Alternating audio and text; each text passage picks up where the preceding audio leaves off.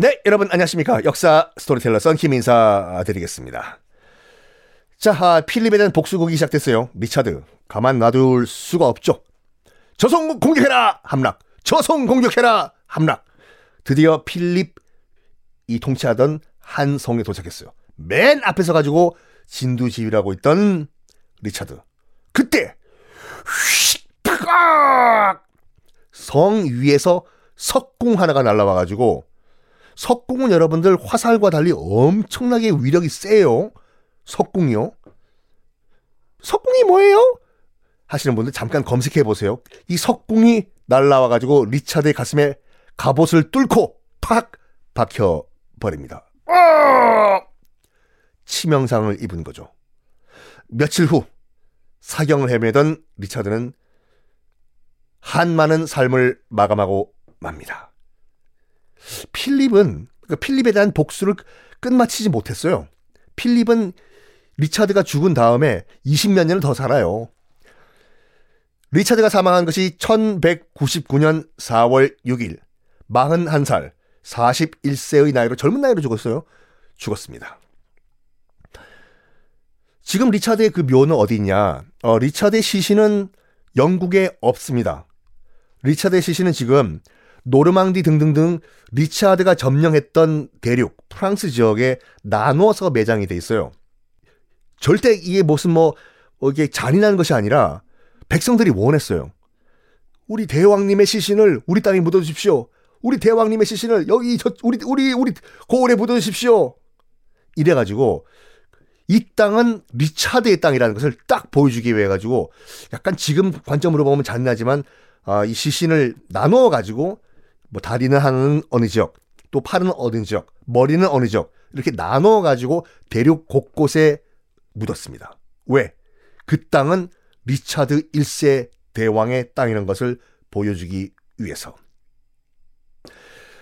현재 영국 그 런던 가시면요. 웨스트민스터 의사당 있지 않습니까? 우리 여의도 국회의사당 같이 현재 런던 웨스트민스터 국회의사당 가면은 맨 앞에 거대한 리차드 1세 동상이 딱 서 있어요.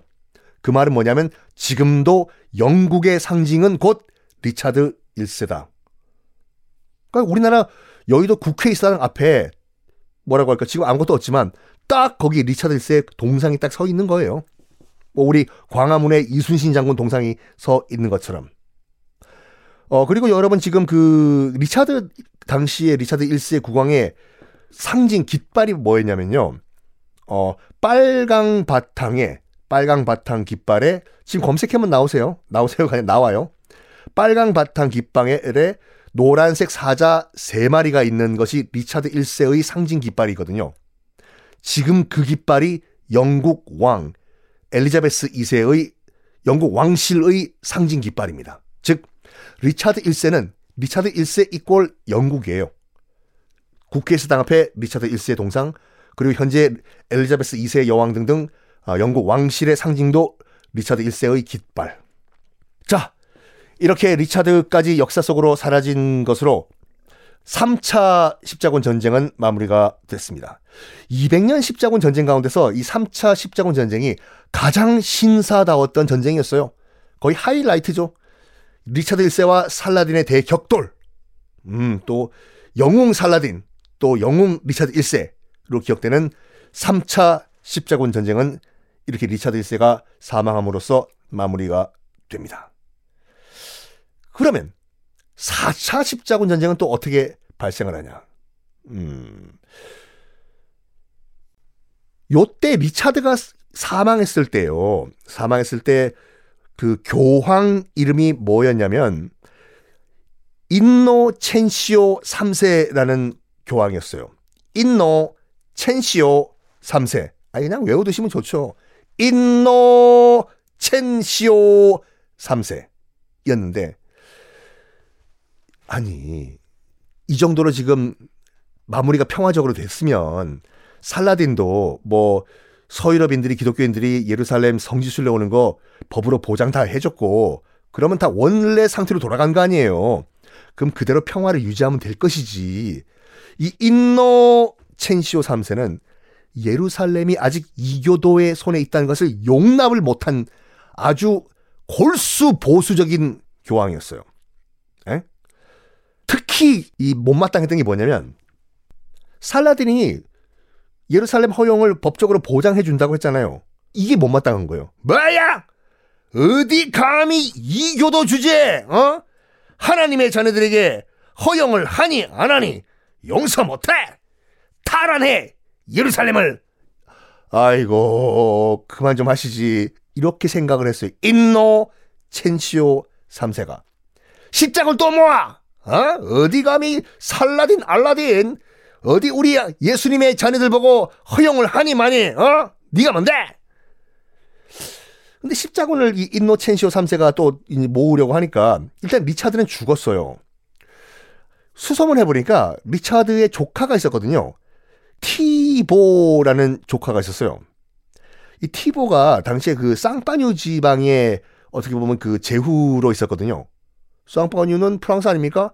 프랑스 맞습니다. 프랑스 맞아요. 쌍파뉴가 거기잖아요. 샴페인. 그러니까 샴페인을 프랑스어 발음으로 하면 쌍파뉴거든요. 어유 여러분 그거 아시죠? 그 스파클링 와인이라고 하잖아요. 뽁 거품 나는 거. 그거 아무거나 다 샴페인이라고 부르면 소송 들어와요. 그 수많은 그 스파클링 와인 가운데서 쌍파뉴 지방에서만 나는 스파클링 와인만 쌍파뉴 그러니까 즉 샴페인이라고 부를 수가 있어요. 그거. 요게 얘기 나중에 드릴게요. 어, 그때 쌍파뉴에 있었던 페리뇽이라는 그런 그 수도사가 얼떨결에 만들었어요. 얼떨결에 그 스파클링 와인을 마셔보니까 맛이 끝내주거든. 그래서 이거를 샹파뉴라고 이름 졌는데 지금도 뭐 선전하는 것이 아니라 이 샴페인 가운데서 가장 비싼 샴페인이 그 쌍파뉴 지방에서 나오는 그 페리뇽이라는 수도사가 만든 거에서 유래한 동 페리뇽이라는 샴페인이거든요. 엄청 비싸요.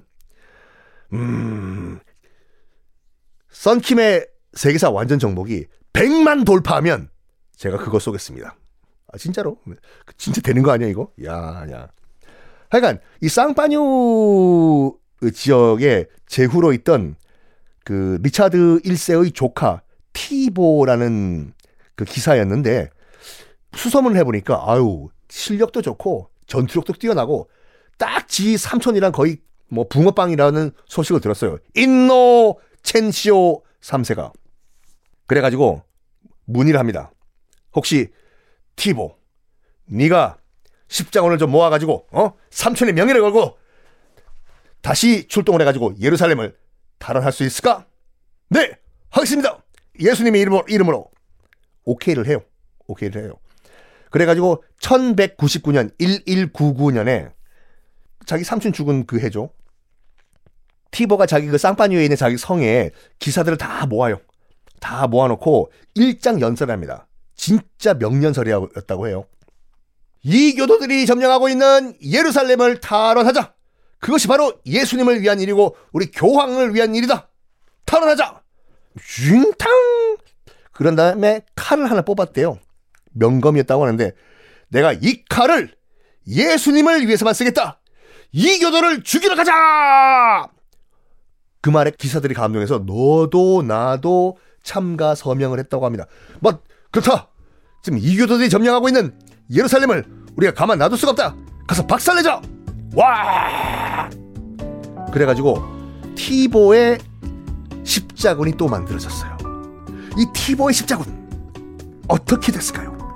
다음 시간에 공개하겠습니다.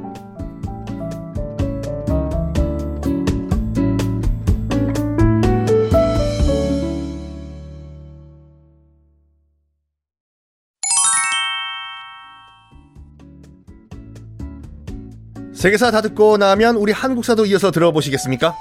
썬킴의 또 하나의 역사 시리즈 썬킴의 한국사 완전 정복 이제 막 문을 열었습니다. 지금은 네이버 오디오 클립에서만 들으실 수가 있는데요. 팟빵에는 추후에 공개가 될 예정입니다. 오디오 클립에 오셔서 먼저 들어보셔도 좋겠습니다. 오디오 클립에서 썬킴 혹은 한국사로 검색을 하시면 썬킴의 한국사 완전 정복을 만나실 수가 있습니다. 썬킴의 한국사 완전 정복 댓글은 관심이고 구독은 사랑입니다. 또 한 번의 10만 구독 시리즈 여러분이 만들어 주시기 바랍니다. 그럼 한국사 완전 정복에서도 뵙겠습니다.